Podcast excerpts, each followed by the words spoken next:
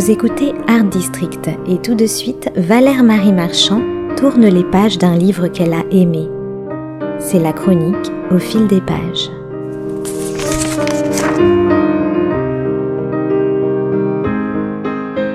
Y a façon et façon de voyager. On peut voyager pour se fuir soi-même, pour changer d'horizon, pour se choisir un autre espace-temps ou pour brouiller les pistes du chronologiquement correct. On peut aussi voyager par procuration, par le biais d'un personnage de roman, par des télescopages imprévisibles de la mémoire, comme le fut en son temps la petite Madeleine de Proust. On peut encore voyager par obligation, par nécessité ou en raison de circonstances pas toujours atténuantes. Enfin, on peut, comme le fait ici David Collin, préférer à tout autre voyage le voyage intérieur et mettre le cap vers un arrière-pays moins évident à découvrir, un horizon où règnent les non-dits, un paysage circulaire qui pourrait paraître sans fin et qui a ici pour titre Vers les confins et comme sous-titre Voyage, dérive, épiphanie. C'est sur une phrase d'André Dautel, auteur, vous savez, du fameux pays où l'on n'arrive jamais, que débute ce recueil de récits qui, sous bien des aspects, s'apparente à l'exploration de sensations présentes, passées ou à venir. Aventurier des mondes intérieurs, c'est ainsi qu'il se présente à son lecteur, David Collin est avant tout un géographe de l'intime, un parolier des instants fragiles qu'il collecte au fur et à mesure de ses arrêts sur image, de ses entre-deux qui ouvrent toutes grandes les parenthèses du temps. En voyage, note-t-il, la perte de tout indice temporel est un instant indécidable et rare. Le monde tourne soudain au ralenti ou ne tourne plus du tout. Les objets sont en suspension, les hommes sont figés dans un temps qui ne leur appartient plus, alors que le paysage est enraciné dans un passé immuable.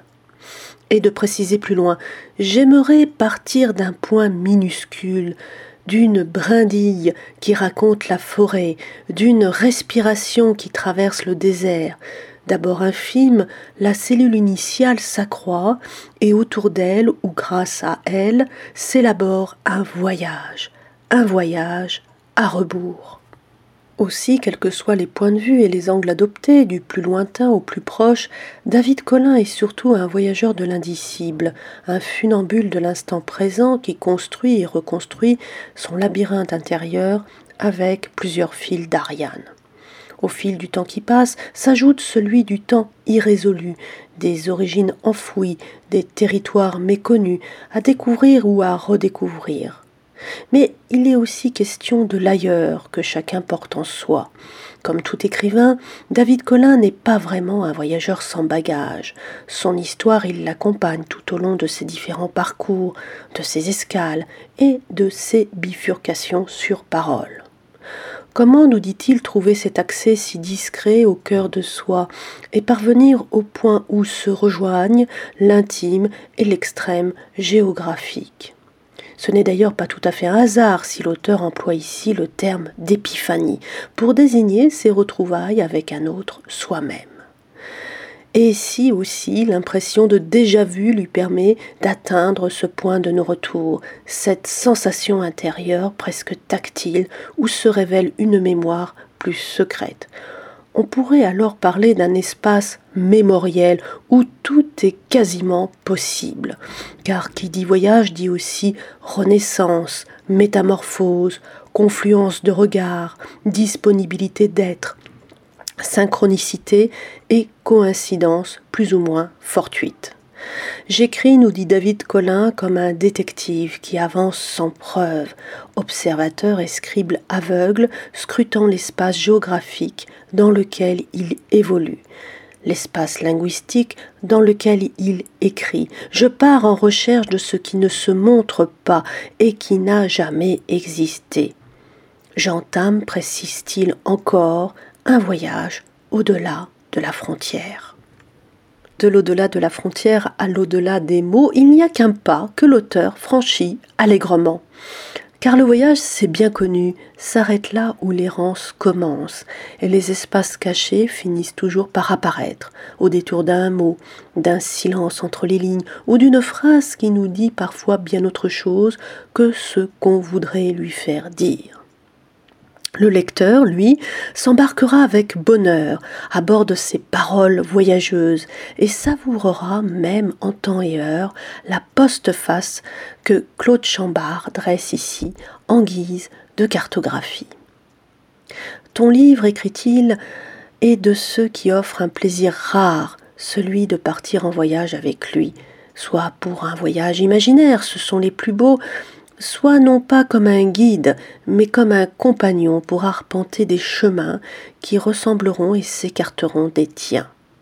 Vers les confins est un vrai traité du proche et du lointain, quelque chose de l'invention du paysage, une façon de nous montrer que si nos pas nous paraissent neufs, ils empruntent cependant des chemins très anciens. Alors à vous de jouer en suivant pas à pas et de page en page ce petit poussé rêveur qui vous dira tout ou presque sur les visions fugitives qui nous traversent, sur la grande diagonale rectiligne qui relie la Chine à la Birmanie, sur les trains clandestins qui s'acheminent vers Barcelone, sur les inventaires d'un Paris perdu, sur les dérives du transsibérien, ou bien encore sur les gestes rituels de l'éveil à soi-même, ou et c'est aussi une possibilité, sur les passages imprévisibles et pour le moins inattendus entre réalité et fiction. David Collin fait partie de cette confrérie souterraine des lecteurs de grands chemins. Il est à sa façon un guetteur, un arpenteur, un explorateur de non-dits, un déchiffreur d'espaces donnés dont il retranscrit touche après touche et avec une rare délicatesse les extensions secrètes alors n'hésitez pas à voyager à ses côtés et à aller à la rencontre de ces chemins qui nous révèlent la face cachée du verbe être.